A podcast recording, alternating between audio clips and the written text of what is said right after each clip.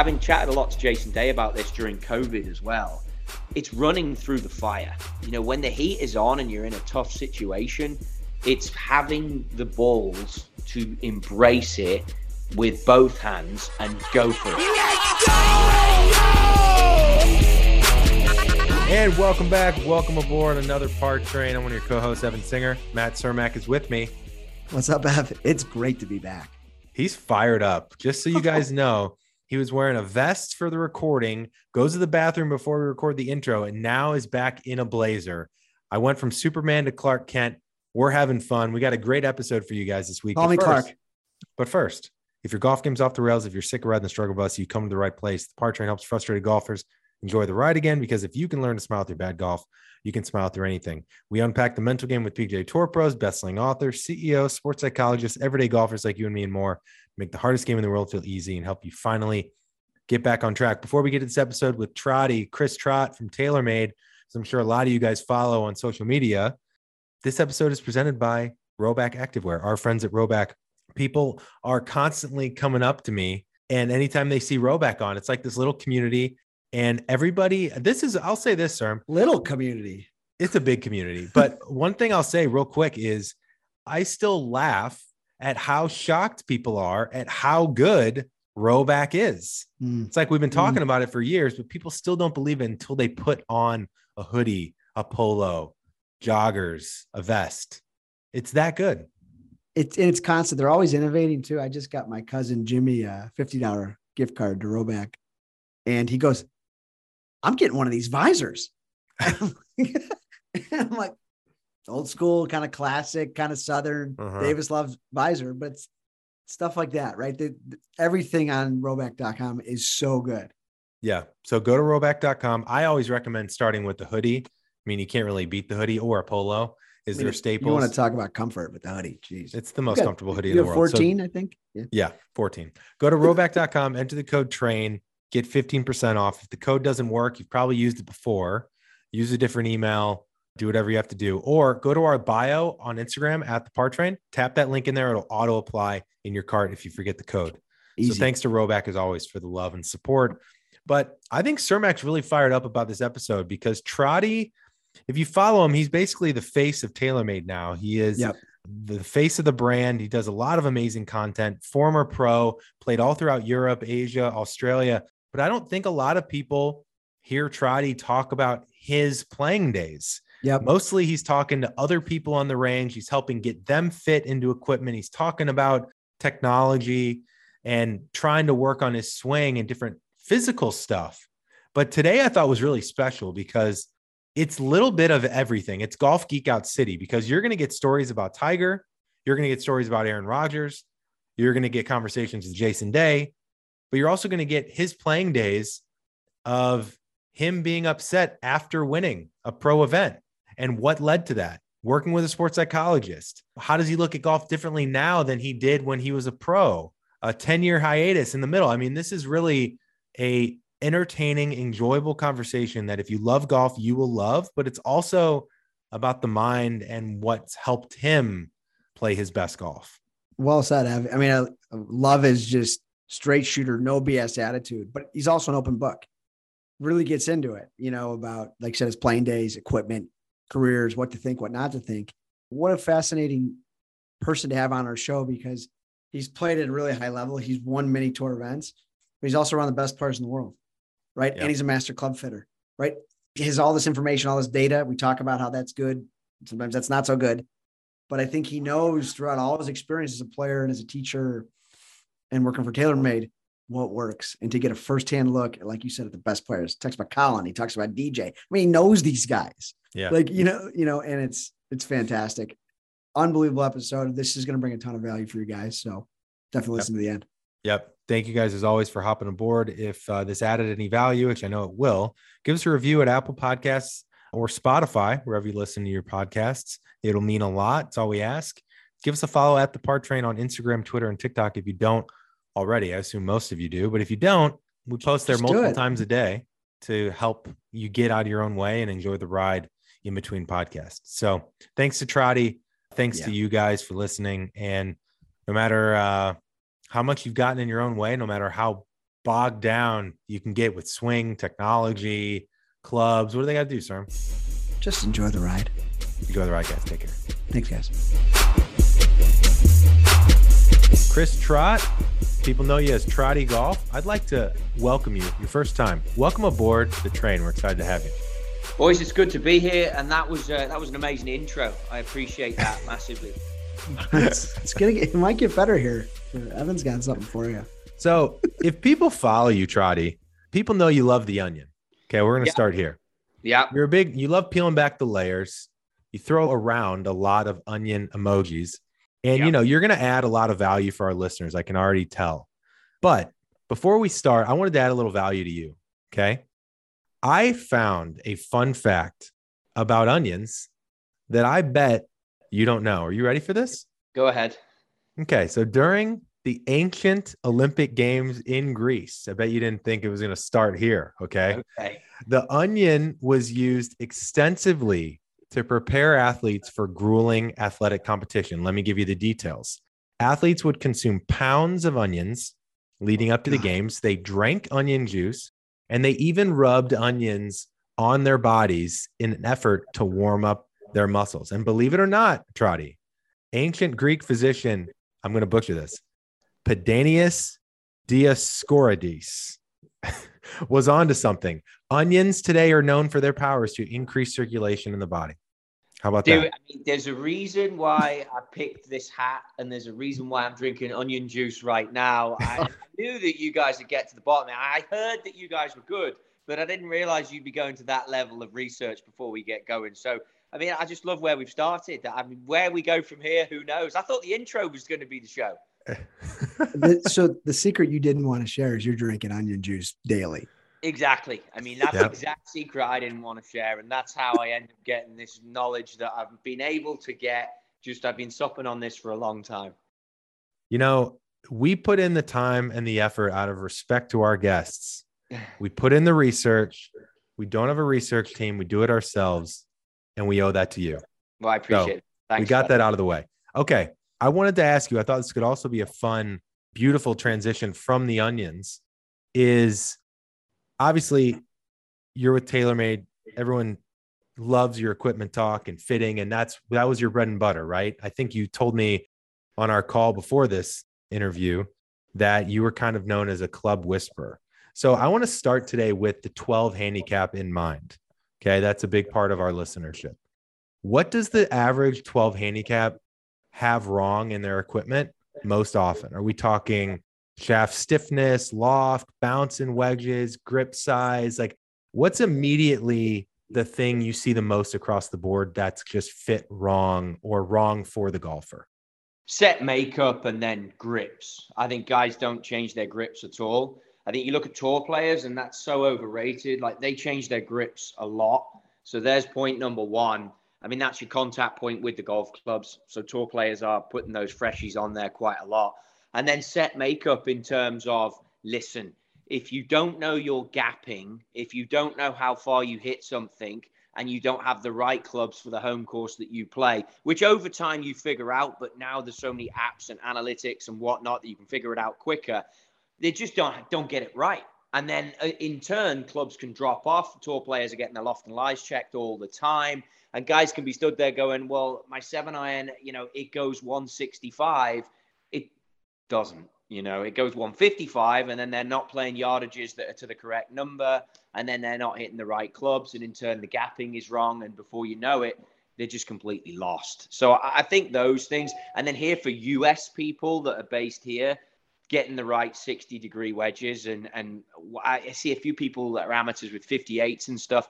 Just don't do it, you know. Seve was Seve for a reason with his 56, and he'd open that puppy up and get creative. But 60s didn't exist. Your 60 degree wedges now are so helpful and they make a lot of the tough shots easier that we get wrong strategy wise as golfers. So we short side ourselves more often than not.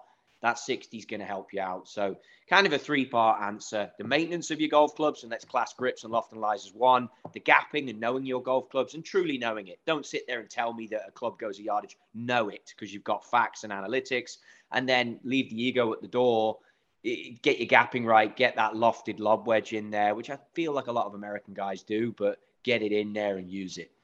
Chris, on the topic of gapping with the wedges specifically, first, would you advise a double digit handicapper to use a 60 degree? And two, what, you know, from 46 to 50 to what what should we be thinking about with our gaps? Yeah. And as players. I think, look, I think the people that I speak to on social media that aren't familiar with me, and we joke about it at the top as like, know your onions and peel back the layers and whatnot. I'm talking from the 15 handicapper through to the tour player. That is my wheelhouse. And I think what I'm doing is translating a lot of what the engineers will say and putting it into a digestible, hopefully fun way that we can all understand it. And, you know, in some ways, and I'm sure we'll get to it, I wish that that fun side of me would carry to my own golf game, but we can get to that. But to directly answer your question, I wouldn't want a 15 handicapper, which I'm classing as someone who can score. If it's par 72, then they're breaking 90. I wouldn't want them to be scared of using a lob wedge. Now that does, which is I'm classing as a 60 degree wedge. That doesn't mean that I want them to hit flat out golf shots. I want them to then become very friendly and accustomed to their 56, 55 degree wedge and understand that that is your full shot maximum wedge, but your 60 is there to aid you out of traps on short sided situations, perhaps in areas that you're not comfortable. It's also there to go anywhere from 55 yards to your pitching so that you understand that when you work, you know, the Dave Pelz stuff, which was from the 90s and I guess maybe 80s, but the clock faces. Clock system. Yeah. Yeah. When you work the clock faces, you're adding a wedge in there at 60 degrees that gives you another job that you can do. I don't want 15 handicappers if they're being scared of using lob wedges, then I'd say you know, get into the set lob wedge, which now comes pretty much, you can get a set lob wedge in there and have that wider sole and use that with ease. But I think a 60 degree wedge has a part, yeah, for sure. Nowadays in a 15 handicapper's bag. It's funny. Ev, I've, and Chris, I've never played a 60 in my whole life. And I've been 54, 58 for a very long time. You're a different conversation. You're a good player. You've obviously had a college career you're of the age group listening to the clubs we were talking about offline, where you probably grew up having the 60s were coming in, but obviously you'd watch tour players use 56s, 57s, and then the generation before you, 56s with great success. I mean, every player when I grew up that was around me who was established was a 56, 57 degree wedge. You're educated and trained in a different way that a 58 may work for you. But I'm saying if we've got someone raw who's not got a history, who's not molded to it, embrace the 60 degree wedge. For sure. But I guess my next question for you was Are most all tour players consistently carrying a 60? Yeah, for sure. Yeah, right. Yeah. And to be honest, if I was working with you on a consistent basis and we get to build a relationship here, you'll be carrying a 60 pretty soon too. Yeah. Just the way in which the gapping is. Let's length it out. You're a decent player. You've got some hands on you let's get that 56 doing more work, to be right. honest. Well, yeah. a lot of people love you, Chris, for your videos, your content's incredible, and you're known to be at least you present yourself as a tinkerer. You know, and it's fun to tinker, especially when you have the resources at your disposal. We also know tinkering can get lead us into trouble. When you were playing competitively in around the world professionally, were you a tinkerer then? Were there moments that helped you and maybe hurt you? It's a great question. And I so I had a spell, which I don't know if I chatted about this with Ev the other day, but I had a spell with TaylorMade. Then I left to go and try and get on tour and obviously went around Europe a little bit and then Asia a little bit. And what I did is I had about 18 clubs that I would travel with and then I would change for the courses. So as you played in Asia, I'm not a great seven wood, five wood player, but I traveled to Asia with seven and five woods. Being from where I'm from in the UK, I was a pretty good two iron player, three iron player. So much more comfortable in the twos and the threes and the three wood, um, which wasn't really going to help you in Asia. So I had to get used to a seven wood, had a hybrid. So all of a sudden now you're up to 15, 16 clubs. And then, you know, I was always a decent putter, so it wasn't too much of an issue. But if ever I was struggling a little or that really got into my game when I had access to everything, like more options with putting hurt me over the years and has hurt me and has been a long road to get back to a place where I feel like I can actually make a few putts.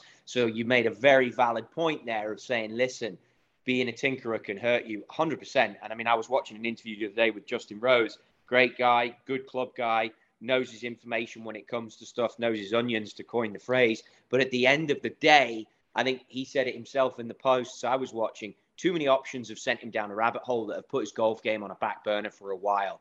When you work for a company like I do, you naturally want to get into the newest and the latest stuff because you know because you've mm-hmm. lived in the on the shoulder of engineers that if you get it right there's benefits to your golf game but that puts you back three four weeks like honestly we're in in march now recording this january's been tricky even for the limited amount of golf i play because you want to get in the new irons you want to get in the new driver i was driving the eyes out the old one but I want to get in the new stuff. And it's like you spend time working on it because you know it will be beneficial for you based on everything you've heard about the marketing.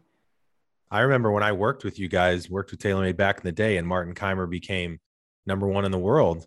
I remember the CEO, Mark King, at that time was trying to get Kaymer into the R11, the white driver. And I think he was smashing the R9 Super Tri. I think he was still in. And I remember that was a big thing that they had to work through. Did I tell you the story about Kaymer then in the Super Tri? I mean, I've told the story. I don't think so. Go ahead. Thought, so basically, Kaymer signed from Ping, and Kaymer, no, he was using Titleist irons, I think, in a Ping driver. And this was when I was in my heyday fitting on tour, and I built a relationship with Martin prior to him coming to TaylorMade. And we, he used to like, you guys probably weren't close to it, but he used to like go karting. So in Europe, you'd go to a lot of different places, and we'd go go karting. And we ended up karting in South Wales for the Welsh Open, which is at uh, it was the tournament's at Celtic Manor, which is where the Ryder Cup was going to be. So we spent a bit of time there, and then three weeks later, after the Welsh Open, TaylorMade signed him, and he had a Ping prototype golf shaft. We had a really stiff tip. And uh, the US boys were like, listen, just give him some space. Let's get him in the product. Let's not push him onto it. Let's not push it onto him. Anyway, we're in Madrid. Mitsubishi came out with a new golf shaft at the time, a Mitsubishi Ninja. It was a white shaft soft tip, low torque. Kind of hit this little cut, low launch cut. Trackman was out. And I was sort of sat there thinking, this was really my big break into getting the sort of jobs that I went on to have with TaylorMade. But I was like, I have a relationship with Martin. I think I can get him into this Super Tri. And the PGA Championship was coming up. And obviously, we'd been told, like, give him his space.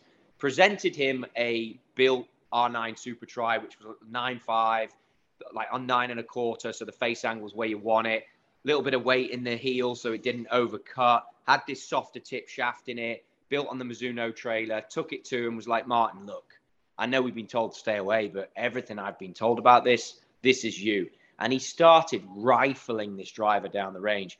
Fast forward three or four weeks, he goes and wins Wisconsin, wins that PGA championship, and really bursts on the scene and didn't want to get out of that R9 Super Tri. So, obviously, at that point, the conversation you're alluding to, came back to me to say, hey, you got a good relationship with this guy. Maybe we can send you some parts and you can work in some R11 stuff with Kaymer. But ultimately, it was paint lines, it was face angles, which, if you remember from there, we went, I think, down the R1 route, which had a little piece on the sole that you could move to change yeah. face angles. And all of those things were happening as a result of feedback from a guy who ultimately wanted to play a black on black driver, which was the R9 Super Tri.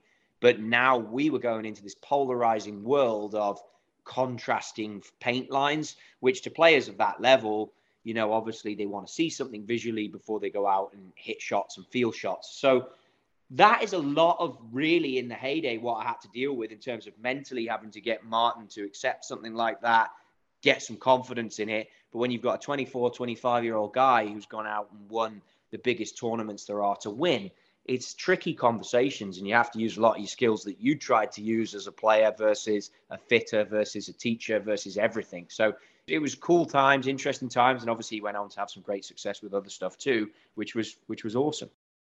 We're going to get more into your game, Trotty, in a second. But first, on the talk of tour and different guys, I was curious if you had to pick one favorite shot from a TaylorMade Tour Pro, either current or that you've worked with in the past, to add to your bag, who and what shot would you pick? Thing, you know, like Rory's high draw, Fleetwood's knockdown, Collins iron accuracy. Like, what's one shot and move or move or you know that you would want in your bag?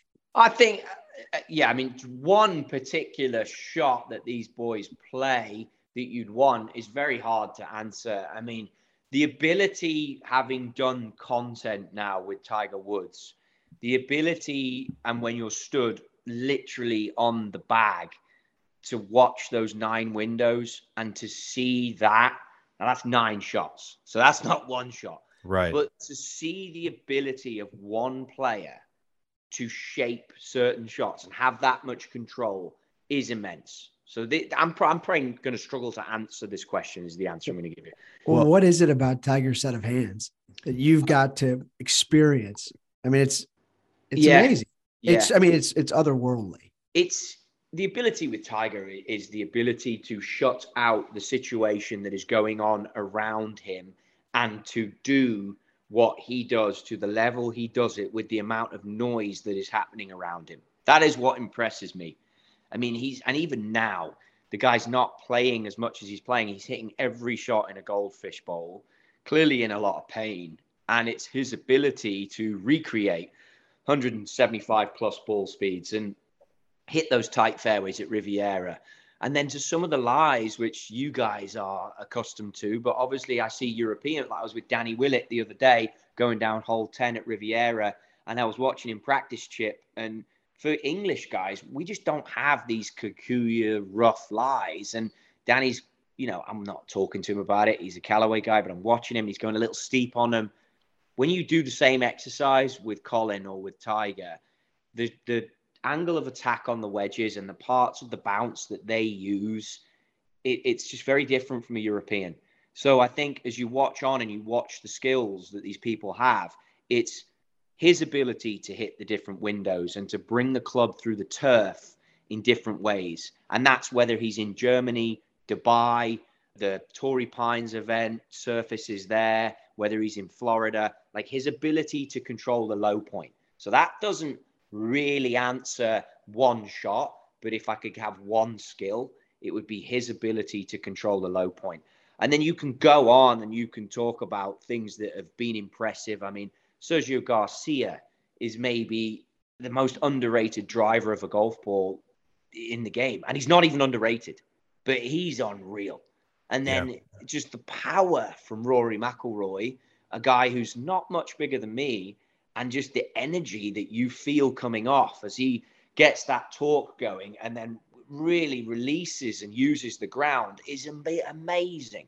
And then if we go back in time, just to be in earshot of a player which hopefully everyone remembers, but Jose Maria Olazabal, and just him hitting wedges, the sound of that wedge and the sound of the bounce hitting the turf, you can't even put into context. It's it's that is a standard that goes far beyond what we as players who tried to play or people who've been so lucky to be around the game. It's a level that i just didn't really think when i was younger existed because i thought i could work my ass off to get to that level. And the truth is i don't think you can. I think these individuals are born into going to do what they go on and do. And i've since seen it. I was so fortunate and i'm not a football fan which i apologize for but I did it with Aaron Rodgers at the Kingdom again through TaylorMade and the connections they've got with a American football star like that. A game I don't know, I'm not, I, I don't watch. Met the guy, great guy, and then in 15, 20 minutes with the smallest little bit of guidance, he's hitting 177 ball speed and just sending a driver down a range in a sport that is not his primary sport. And he's doing it better than 99% of the people that come to the kingdom at TaylorMade. And that's when I sort of left that place. Now, again, probably a poor mindset. I should be leaving thinking about how great that experience was. But I left thinking how much I sucked at golf, that my primary sport, and I can't basically hit it as efficient as this guy who's a quarterback for one of the, you know, one of the teams in the NFL. It's like they're just at a different level. And yeah. certain things that these boys do, and like I say, I think the best way to put it into terms is controlling the low point, different level for a player like Tiger. And if you didn't answer with Tiger in that scenario, that question, then it would be a miss. And there's, you know, we could talk on that one. So we do a whole podcast on that about sure. the ability of Jon Rahm hitting flop shots and Dustin Johnson hitting peel cuts and the even the way in which Matt Fitzpatrick hits certain shots. And there's a name you might not pluck out, but the way in which, you know, he reads putts and his process. There's a lot of stuff you could talk about. But if you didn't put Tiger as the answer, and I don't know how much you would sort of really truly appreciate the job that I've had. You know what I mean? Yeah. Let me ask you this real quick, Chris. I mean, I think the nine shots is interesting you brought that up because I actually heard this in two different videos in the last week. I think I heard Max Homa talk about it, and I think I heard Scott Fawcett talk about it, where I've heard pros talk about how Tiger almost created an expectation that made them feel that they weren't the best pro they could be if they couldn't hit those nine windows consistently. And Scott Fawcett's all about pick your your stock shot and play that over and over. Obviously, there's certain scenarios that require it, but you more and more hear tour pros talk about playing their game versus needing to overcomplicate it. What are you seeing out there? Is that true? I think that the best coaches and the best tour players and the best people in this game keep it as simple as possible. And I think that from that core message, I've tried to build a social following and a social channel and a social understanding that anytime I sit and train people on clubs, which is obviously the thing that I've done the most in my career, it's trying to be as simple as it can be. I think we all massively overcomplicate it. I think even here we've got, hey, I'm using a 58 degree wedge from Matt. It's like, dude, you're overcomplicating something that's very simple. Don't use a 64. That's too weak and completely useless to you. But the 60 will give you something that will be a bit easier and it allows your gapping to be bigger. I mean, it already from the pre stuff we talked about, sounds like there's issues with his gapping. Now, there's a good player who still doesn't have it right. Get that right, and you save yourself half a shot around. Half a shot around is, you know, a shot over two rounds. And I don't know what you're playing in, but you're going to see more success, and more success is more enjoyment. So yeah, keeping it as simple as possible. I can't remember the original question, but if you keep it as simple as possible, I think that's what the best players in the world are doing. And Tiger never wants to get sucked into going deeper either, which is why we're always trying to find this messiah like answer. But he's trying to tell you what he can tell you. He's trying to, the answers are all there. You know, it's in how he carries himself, how now he coaches his own son. I mean, he's talking about shot shaping and miss targets in front of you, miss objects in front of you, because that's golf, isn't it? And we don't all hit the perfect shot every time. So a lot of it is acceptance that some of us do well. And a lot of it is moving on with your round that some of us do well and staying in the moment, which again, some of us do well. I mean, we've seen guys hit one shape all the time, win a lot of golf tournaments. And I think it's those holes that they don't like. Like a Kenny Perry is a hard drawer forever. He won a lot of golf tournaments but those holes he had to hit go left to right. He just had to manage it. And just manage those holes and, and and really pounce on those those holes that look great. And all these players are amazing. You know, you could name a ton of them: Tom Lehman, Kenny Perry, and then we could get more recent. Play like Colin Montgomerie, for example, from the European Tour, just oh. a cut player. And you could just keep going on and on and on and on and on. But I think the truth is, is that Tiger wanted to win everywhere. I think maybe Riviera is one of the only places I can think of now off the top of my head that he hasn't won, that he's left out there and he wants to win. And then that's why he played Riviera because he's gone on record in a podcast with me saying that's the tournament I haven't won and I want to win my own tournament, the LA Open. And it's like, it's a funny one that he hasn't won it because on paper, that golf course, he probably should win it. He just stopped playing it there for a while. Correct. Right, yeah. And obviously, what happened happened, and we are where we are. But the guy doesn't rule. I went to a tournament with him in Dubai. Uh, he was not with TaylorMade at the time. Last hole at the Emirates in Dubai, where they always play the, the tournament there you need to hit a hook off the tee on the 18. You have to hit a hook. It's not a draw, it's a hook. And he spent most of the practice days hitting 35 to 45 yard hooks on the range with driver. I hardly saw him hit straight drives. And he's hit, he's practicing it for one shot. And he knows on Sunday when he needs to hit that one shot, if he's going to make birdie or eagle at the last, he has to hit the fairway. If you're going to do that, it needs to be moving at like a 45 degree angle when it's coming down. And yeah, the guy wins the tournament. I think three times he won that tournament, just hitting a big hook off 18. Unbelievable. stuff, that, stuff that sadly, like we're not, we're just not thinking about. And it goes back to the Aaron Rodgers sort of comparison and things like that. Like, why did we not make it as golfers if we were good players? And the truth is, is because you actually you weren't that good.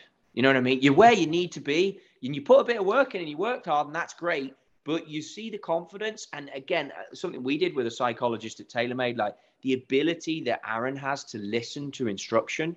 You know, mm. I'm giving him minor points to do in his golf swing, and his eyes are locked on what I'm saying. And then before you know it, boom, boom, boom. And you're just like, wow, if every golf lesson I was involved with was this easy, I would be the greatest coach on earth. And it's and he's, like, he, and he's just listening to you. He's not fighting you. He's not asking for a feel like that's so so different, right? Now that and we we don't do that, do we? Like I have a friend who's a pretty good golfer, plus one, plus two, really tall guy, and he questions everything. Every mm-hmm. golf lesson he goes to, he questions everything. I used to do it. And like that's how Same. the guy coaching me said to me, you know, you should probably look at becoming a golf coach. I mean, that's the politest way ever to say you suck. And he's like, you should probably look at becoming a golf because you ask too many questions. And I'm like, yeah, I guess I do. But it was the desire to learn more, to know everything, which I think, again, going back to the job I have, the access I have to equipment, I went off on a tangent with putting and down a rabbit hole, but I've tried everything. I could tell you anything about trying stuff. Now, obviously, that benefited my job, but it hurt my golf game personally. That's a perfect segue, Chris, because I feel like that's probably the number one mistake most amateurs make to get better. Number one mistake I've made over the years that we just go to the range. We don't know what we do, why we do it, and what we should be working on. So then we're there pulling one feel that I saw in this video, one feel that I saw in that article, and I'm there trying, letting my ball flight guide me on what I should go with. And then I end up having different feels every time I play. Talk about this because I know My TaylorMade Plus is an app that we're now talking about on this show. And I want people to know that they can get a coach like you just described to look at your swings, as many as you want to send every month. You spend nine ninety nine a month when a golf lesson costs 100, 150. So I think this is a really important point for amateurs to hear.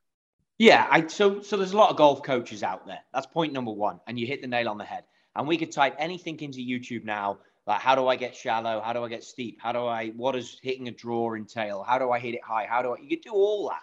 And obviously, the search engines are going to send you down certain rabbit holes. But some of the things that are in there might not be right for you. So, on the My TaylorMade Plus app that you're talking about, you can capture your swing and then you are pushed towards a coach. And that coach then will stay with you on a journey. You will send the swing to them down the line, caddy view, uh, and front on. Then they will come back and critique and comment on what you need to do. And they'll give you a scoring system out of, I think it's out of 10 as to each area of your game. And then you work with them how you want to go and you're handpicked a coach from that. So, yeah, in itself, fantastic. Other parts of the app, though, I think this is essential for everyone.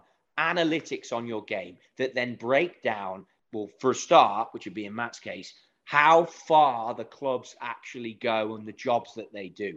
That's going to highlight an area where he can push that 58 to a 60, and then he can get a different wedge. And we were talking earlier about three wood, five wood, rescue type area for him. It'll become clear as the day what he needs to do. So then that guides him. He's taken ownership of his game, which is number one.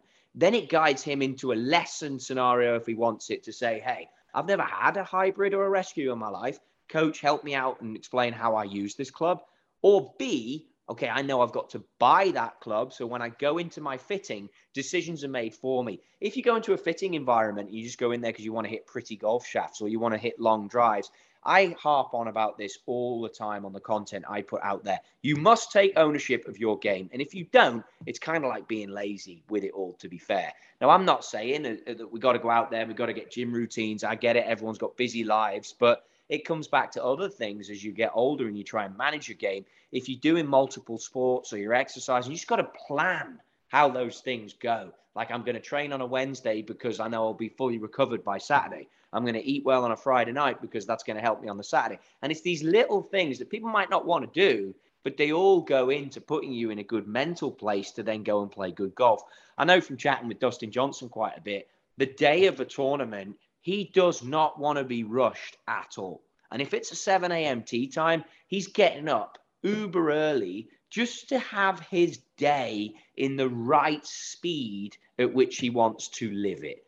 And I think that that's a lot you can get from that, whether it's example. walking, walking the dog or the music you listen to on the way to the golf course or how you're going to go about getting your morning coffee that you want to get. Just do it at the pace at which you want to set your day. Because once you've done that, if you've done all this background work to dial in the clubs, to go through the My TaylorMade Plus app, to get the tips from the coach you want, which now is one voice, so it's not 10,000 cooks in the system, that's the way to go because I think you can you can diet self-diagnose yourself for some if you don't know what you're looking for for something that you think you need and it's completely wrong and that goes yeah. for golf lessons or equipment and it's like i i haven't done that because i'm way further down the line with that but i have friends who do that and they get themselves in a completely lost environment and on that my TaylorMade Plus thing you can ask questions and they're going to give you the answers like i had a buddy who's just got a new stealth 2 and he's already starting to get lost, amateur golfer, with like, well, what do I do with the loft sleeve? You don't need to do anything with the loft sleeve because I've set it up for you to play here in Southern California. If you go and disappear and play in a links golf course, maybe we'll look at changing the loft sleeve to change the ball flight. But here, right now, this is the setup you need. People need that checklist. It's like tour players. When when tour players would come to tournaments all through my career, some of them would be in their loft and line their clubs every week. Some of them would be in there getting new grips every week. Some of them would be in there getting new wedges every week. It's simply a physical checklist that puts them in a state of mind where they can go and play decent golf. Well, you know what's interesting about that, Trottie? What I took from what you just said aligns very much to an observation I've had with my game, which is certainty. Regardless of what I was working on, if I was if I had certainty that that's my thing and that's all I need to do, I played so much better. Uncertainty with what I'm working on, what should be my focus that day, what's my theme, terrible. So I think that's really key is to understand why you do it and then get certain on what you're supposed to work on. So a little plug here, download my TaylorMade Plus app, enter the code train. You'll actually get two months free of their premium subscription. Usually they do a one month trial you guys on the Par Train are getting two months. So you can work with a coach for two months for free using the code train. That's like hundreds of dollars of value. So there's a ton of other stuff we'll talk about that the app has, but I think that is is awesome. What you just said kind of to Chris there, like, but it goes back to what Chris said. It's like if you desire to want to know everything, and I struggle with this too at a time in high school, you or anybody else is just never going to make those strides. Like it's just going to be very difficult. It's a choice, right, Chris? you need to know you. The better you become, the more you need to know you. And you need to know what you have to do to hit that pitch shot off a bad lie, but come in shallow so that you don't create the wrong attack angle to get the wrong spin on it. And if that's where your game's at, and that's the questions you're asking yourself, you need to know what you need to do. And if that doesn't look good on camera, but you perfect it, you need to be big enough to live with that. And that is where I had issues as a kid. Like I wanted to swing and look perfect. It had to. Jon Rahm plays to the faults of what he had. We're further on now. And what TPI does with him and his body and the restrictions, tick that big checkbox that Evan's talking about. He knows now that he's good but he had the wherewithal and the foresight, and he's told it recently in various things I've seen of him online that he would go to a lesson and the Spanish team would say to him, Hit me a six iron into a net, and we're going to tell you where your positions are. And he'd be like, That's not golf. Like, you want me to go outside and hit you a six iron to 165 to 185 yard pin? I'll hold it up to the 65 or I'll draw it into the 85 and it'll go to three feet. I can do it. So don't stand here and tell me that I'm a little off in P6. Whereas I would have lived on what the coach had said and been like, yeah, you know, my elbow flares, and which is a complete, it mentally goes against trying to complete the task of if I want to move my hand forward and move the screen like that, I, am not thinking about the degrees at which my hand comes into the screen. It, you can't play golf like that. The other thing, just to flow back to the right. coach, there's some stories of uh, Pete Cowan, which I don't know if you guys heard of him, but he's a UK yep. coach, a Yorkshireman, which means he's very straight talking. I like the guy. And then another one who's also a Yorkshireman. Yorkshire would be a little bit like, I don't know, Detroit, Pittsburgh. These boys are straight shooters. You know what I mean? Basically, these two coaches both said to me on separate occasions, Cowan to Stenson, and the other coach, which is a guy called Alan Thompson, who was my junior coach, great guy. He coached a guy called Jamie Donaldson, who hit the winning shot at Gleneagles in the Ryder Cup, and Tommy Fleetwood with great success. And both of them said to me in separate scenarios, Cowan was on the range at the Ryder Cup with Stenson and Alan was in Mexico with Tommy when he went on to finish third in that WGC. And they pretty much said to me that all they say to their players in the build up to that tournament, they just tell them how great they are. Now they use some mm-hmm. choice words that they add into that sentence, but they just tell them that they're the best in the world and that nothing is any going to stop them. And off you go. And that's one big checkbox that when you know your straight talking, candid golf coach, who's this older guy who's seen it all, is telling you everything is good. You just be you because you're brilliant. It's a checkbox. It's a mental checkbox. Just go play golf. Exactly. Yeah. Which it's hard for us all to do, especially being around all this noise that there is today. It's great because a lot of us think that we have more, we're armed better with equipment. But if you play with players, players play and players win. And like that's what I've been able to do here in the last couple of years as I've sort of had a bit of a return to the golf game. And I've tried to play with players and players get it done. They're not they're not teachers, they're players. Yeah. You know? Trottie, is that the part of the game that you, if there is something that you wish you knew when in your playing days that you know now, is it embracing your game and believing in your game, or what do you wish you you would have known then that you know now? I think maybe I wish I'd have given myself a bit more time and just had a bit more confidence about what I was doing. I think if I look at where I stepped out, I stepped out probably the first out of everyone who stepped out of my generation. And I went out to a great job at TaylorMade. So I'm, I'm glad I did that. And I, I ended up in the right place. But in terms of playing, I wish I just had a bit more confidence in what I was doing because a lot of it was right. A lot of it was right. And I think these players, the successful ones, are able to just be like, yeah, what I'm doing is 100% right. I have complete belief in it and I'm going to stick to the process. And obviously, I watched that Netflix thing, and I think Tony Finau said like a winner is someone who just didn't give up. And he's right he's right. You know, I see a lot of players who didn't make it and they were good. But, you know, it's having having chatted a lot to Jason Day about this during COVID as well. It's running through the fire. You know, when the heat is on and you're in a tough situation, it's having the balls to embrace it with both hands and go for it and run through the fire and J.R. Smith, the basketball player, without like getting into complete name dropping things here, but having met him through his ventures in golf, it's the same. Like just run through every piece of adversity. And I think anyone who makes it as a player has done that, um, no matter what level you're at. I don't know how you teach that. I, I don't know if you can teach it. I think you can certainly do things that help it, which is why if you switch on the European Tour golf now, you have players who make a great living out of playing golf. But you know, are they making a great living? They're paying to go from A to B to C to D to play golf. That's a lifestyle. And I think that the reasons I stepped out of it is because I was going down that avenue where I was going to make enough money to get from point A to point B to point C. And, and I didn't want that for myself because I think I accepted I perhaps wasn't going to be the dizzy heights that I wanted to be in the game. And I think as I've gone on and on and on, I realized that that's the people who do that are pretty freaking talented. You know, the names yeah. we mentioned here, they're elite talents at what they do. Charlie, I want to ask you a little bit about your time as a professional.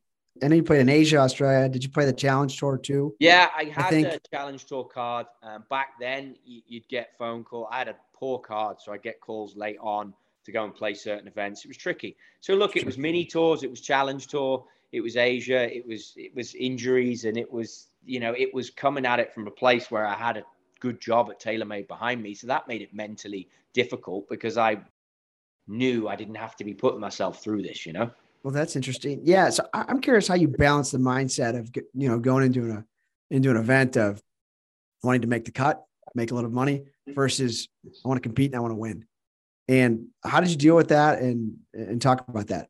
Well, it, for me, it became comfort. Like I had won a couple of mini tour events, and you just became comfortable playing at that level. And I've seen it on tour with other players. You know, they get on, they get their category that will be a high end challenge tour category. They play some Euro or, or Korn Ferry.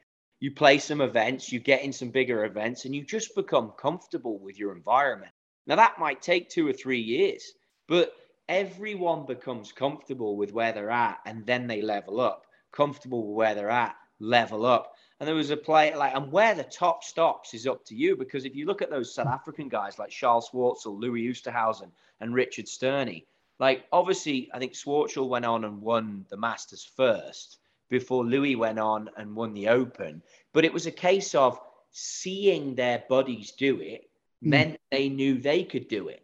And then obviously Richard Sterne, who was the one who didn't quite do as good as the other two, but he still did great for himself. Oh yeah. He maybe didn't have the desire that the other two had or the belief that the other two had. So I think what happens is is you get in pockets of people, you mix yourself with the right people, you start traveling with them, ask it like Lowry's done it with Harrington. He, he's just it's almost been like a business mentor for him for his whole career. And I mean, I when I first met Shane, I didn't think he'd win a major. And then obviously you fast forward it to that Sunday at the Open that he won, and it's like it was carbon cut out for him to win that. But I think that's how you do it. And I think going back to my own experiences, I maybe should have hung out with some better players. Your environment. I was, yeah. I was on the fringes of England. And when you're on the fringes of playing for England as an amateur, you hang, hang out with other players that are on the fringes of getting into England because the England boys hang out with the England boys.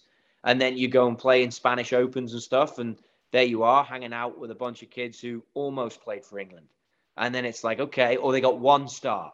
And then you get on the challenge tour, you hang out with guys who are almost on the challenge tour. And it's like, while I was leveling up, I wasn't leveling up at the speed at which I wanted to because every, every time back then, more kids were coming out, more kids were coming out. And now it's just a speed fest. Like we see kids at the Kingdom now. And if you're not living at 175, cruising at 175, then you shouldn't even be bothering.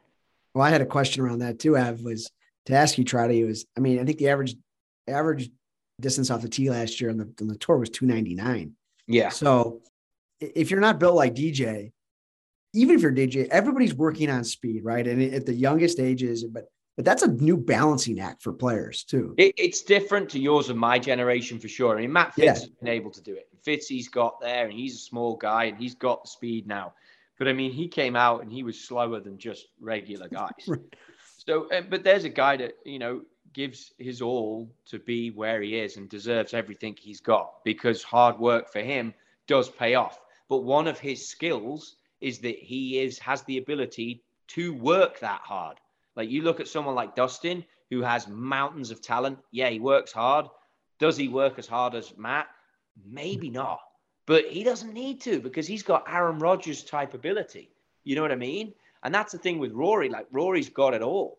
Now he obviously works hard and has got his body into being what is a specimen, but they're the things he's had to work on to get himself there. So I think it's having that ability to diag- self-diagnose what you need to work on. Again, that comes back to my TaylorMade Plus, and then having the wherewithal and the time to go out and chase after that when sometimes the rewards aren't there. I mean, remember these boys are missing cuts as well, leaving places early, having to foot the bill for you know I've traveled all the way to China it's cost me X, Y, and Z. Now I'm leaving early, changing flights, paying more money, the financial uncertainty of what that is to them as players. You live with all that when you're a mini tour guy, and you obviously ask yourself the question like, for me, it was I'm paying all this money to do this. I don't know if I'm enjoying it. I'm not bad at it. I'm not great, but I've also got a job here that I could go and do tomorrow that I am going to enjoy. So it was, it just wasn't my destiny to do that. I'm certainly grateful for everything I learned along the way. And, you know, it is what it is. All right, guys, stay seated. This train's going to make a quick pit stop. Keep those seatbelts fast, and we'll get the train right back on track. I've got something for you guys that I think you're going to absolutely love. I don't know about you. I've been talking to different friends, and I realized it's pretty rare for people to have a go to golf shoe. People have go to equipment brands for their putters, their irons, their wedges, drivers, etc. But golf shoes, you kind of jump around a little bit. And I've been looking for a brand that I can stick with.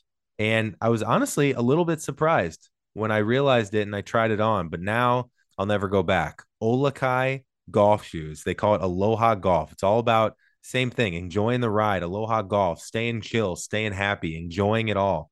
But more importantly, it's the most comfortable golf shoe I've ever worn. So you guys might know Olukai for the sandals and their regular footwear you know, I've got like the flattest feet in the world. I could never find sandals that fit my foot. The only sandal that's ever fit my foot are Olukai flip flops. So I'm seeing so many people that wear Olukai for everyday stuff. When they hear they had a golf shoe, they ran straight to olukai.com and got themselves these pairs. I personally love the white leather shoe. It's super classic. They've got gray, brown, etc. And they've also got these other styles that are kind of cool and unique. There's some brown leather mixed into some navy canvas, and it's a little bit more eclectic and kind of a trail outdoor feel. And it's pretty cool. I have those two. And the heel, best part, the heel on all their golf shoes flap down, just like the regular footwear. Go to our show notes of this episode or go to our Instagram account at the Par Train. Tap the link in bio. You'll see an Olukai link in there. If you click that link, you will get free shipping on your order. Highly recommend this, guys. Remember, I tested them back in April and walked 36 holes at Bandon Dunes without breaking them in, and I had zero blisters. I've had shoes that are broken in that I've worn for months that gave me blisters at Bandon Dunes. These didn't. So tap that link in our show notes of this episode or go to our bio at the Par Train and get yourself the most comfortable golf shoes I've ever worn. All right, let's get back to the show. What did you work on most with your sports psychologist? I think you mentioned me in Europe you worked with one. Yeah, uh, he went on to be a sort sports psychologist on the European tour. Good guy, and it was mainly like getting rid of the noise. That's I think why I've got so much admiration for Tiger. So, but the noise for me was you you play a certain hole, and I had processes in place, and I had ways in which to obviously with breathing to calm yourself down and stuff. I wasn't very patient. I'm just not a very patient person. So that was a constant reminder for me. Like every yardage book I had would have like patience. Now, what that means in golfing terms is pick the flags you go for and don't be an idiot. And obviously, as time's gone on, you know, there was a great podcast with Harry Higgs, and he wouldn't even, some tournaments he was playing, he wouldn't even fire with a nine iron at a back flag if he didn't feel like he had his game. I was playing, I played in a qualifier for the Qatar Masters back in like early 2000. I played with the guy who went on to be rookie of the year on the European tour. And when we finished, I was leading. When we finished, I didn't get in. He just said to me, How much money you got in your bank? And I'm like, What, what do you mean? And he's like, Well, you play millionaire golf. And I was like, What does that mean? And he said, There's not mm. one flag you didn't go straight at today. Like, how do you expect to get in the tournament when we're playing for one spot and eh, you're bringing double bogey into play on every hole because you're firing at every flag? Like that's, and that's what I mean by patience. You have to have that. One of the nuggets that we would do, it was when iPods had first come out, and he would give you a download that you would put onto your iPod. And it was basically a form of meditation that you would go through the night before of the round you're going to play. But it was about making your own persona be as big and as strong as you can be, which then ties into physically doing that work in the gym. But also, like, if you're playing a par four, and it's 475 yards and it's tough, what's the best score you can make on that hole? And I would obviously initially answer that with like, well, I'd hit driver down the left side. Let's say it's a dog leg to the right, and then you know there's water on the right, so I'd probably fire like a five wood or a two iron, or depending where the wind is, at the left side of the green, and try and two put. He's like, yeah, but what's the best score you can make on that hole? And I'm like, well, I guess I could make birdie. He's well, what's the best score you physically make on that hole? Sounds like my coach growing up. He's like, can you reach the hole in two? I said, yeah. He said, so you can make a two then? I was like, yeah, I can. And then you start to work on that. And that was when I really had some success sort of as a pro because then I was like, okay, I'm standing still on a tough hole. There's money on the line. But if I can reach the thing in two, I can make a two. So then you get rid of all the BS because then if the drive's got you know, out bounds down the left and trees on the right, well, you're going to make two. You got to hit the fairway.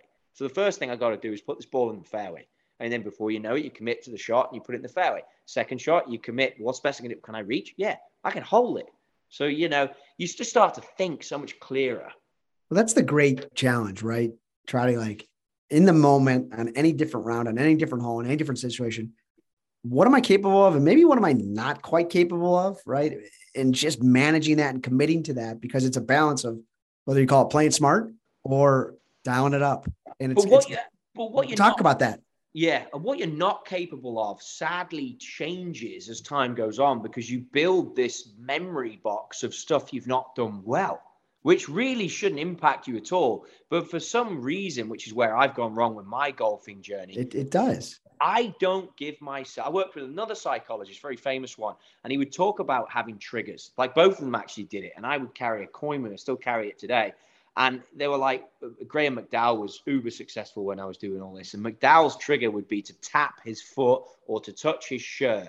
And they're like, you need a physical trigger to charge your positive energy. So I used to rub this coin before every shot because that was supposedly going to put you in a positive state.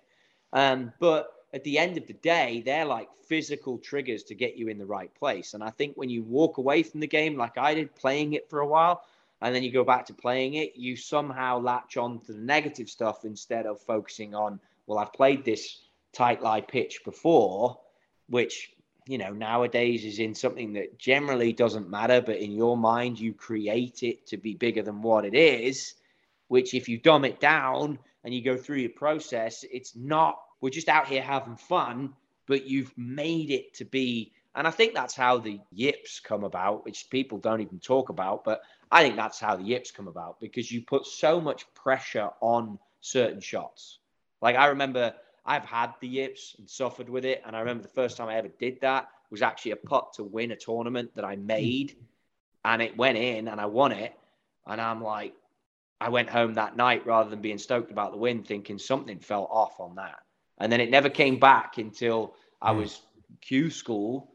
And I, again, I made the putts, but I was like, okay, this is a weird feeling. How do you deal with this? And in the end, ultimately, I think that's probably why it was an easy decision to walk away from the game because I was like, this is no longer fun. Yeah. Well, it's funny, Trottie, and I know we'll we're almost at time. We'll get you out of here in a couple questions here, but it kind of reminds me of the Mo Norman video you posted that we reposted from you today, which was, "What do you think, Mo, when you're over a shot that matters?" He's like, "I've done it before. I can do it again." Yeah.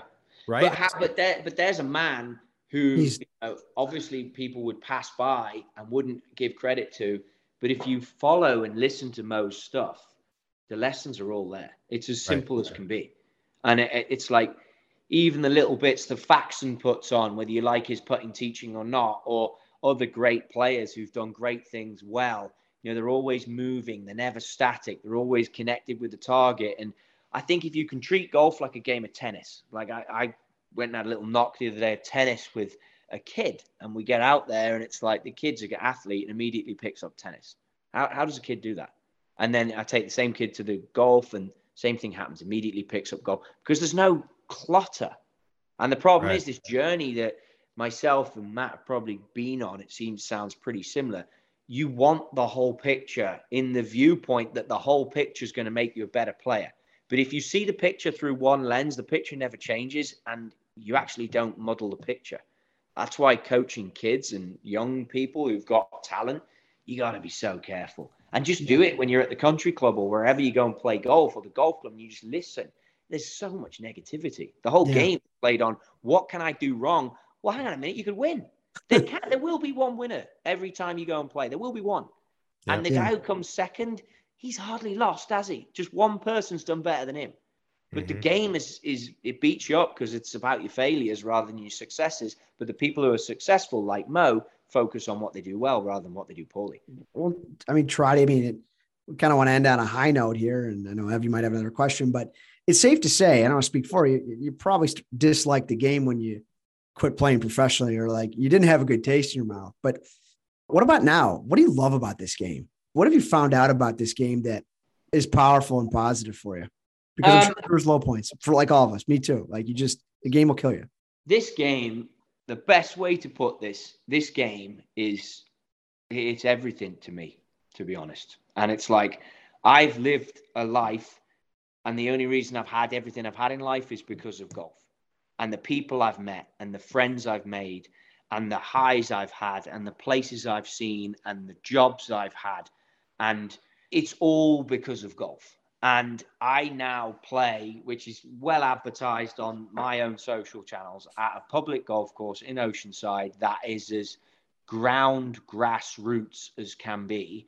And it is, I'm having as much fun there as I had at home at Hoylake playing on what has become an open championship golf course and is, you know, a beast. And I'm now playing a 45, 5,000 yard golf course that is tricked up and funked up. And I'm out there with guys from all walks of life, from different parts of the world. And I'm, I love it. And I think that the thing golfers, golfers is my life. um, without doubt, and it will be. And I'll never work in anything else, and I don't want to. And I'm very acceptant of that. And there are challenges to it even now, and there are levels and things that I hold myself accountable for. And I would like to be the jovial me that I am on a golf course. But the problem is, is the child in me comes out, and I still want to win, and that I like that about it. Oh, I just yeah. want to get it a different way. Um, but I think that's the thing for me. Like golf's my life, and I think that it's taught me so much in life and for everything I do in it. And it's like I'll always be thankful for that. And I'm glad that my old man took me down to hit a few balls when I was a young kid because it's it's been everything. I don't know what the hell I would have done without this game, to be honest. Trottie, everything you've said in the last 15 minutes kind of reminds me of like the fine line between offensive and defensive golf. Like it could be one change of your perspective, one reminder, one trigger where you're playing with immense fear and shame and all of this negative, heavy, cluttered stuff to reminding yourself that you get to create a shot. Like Parker McLachlin came on our show, Short Game Chef, and said, I get a chance to make this putt. Like, how cool is that? Right. And so yeah. I, I think that was a good reminder, maybe to end today, is you're not that far from playing offense again. And the only good golf comes from playing offense, really, your, with anything in life. Your golf swing and everything you do is your fingerprint. And it doesn't change that much from when you start and become an accomplished player to wherever that takes you. But your mindset changes what version of you turns up every day. Mm. That is what you have to mm. understand. We powerful. We, yeah. And, and, and I now at the age I'm at, I'm learning that. And Collin Morikawa knows it now and has known it better than me for several years. So you wonder why Collin Morikawa is the player he is and why so many of us go through mini tours, have a decent career, but don't quite make it. We didn't do what Collin's able to do in spades. And it ain't anything to do with getting the club here or here or here. it's all to do with here. All of it, for sure. Yeah.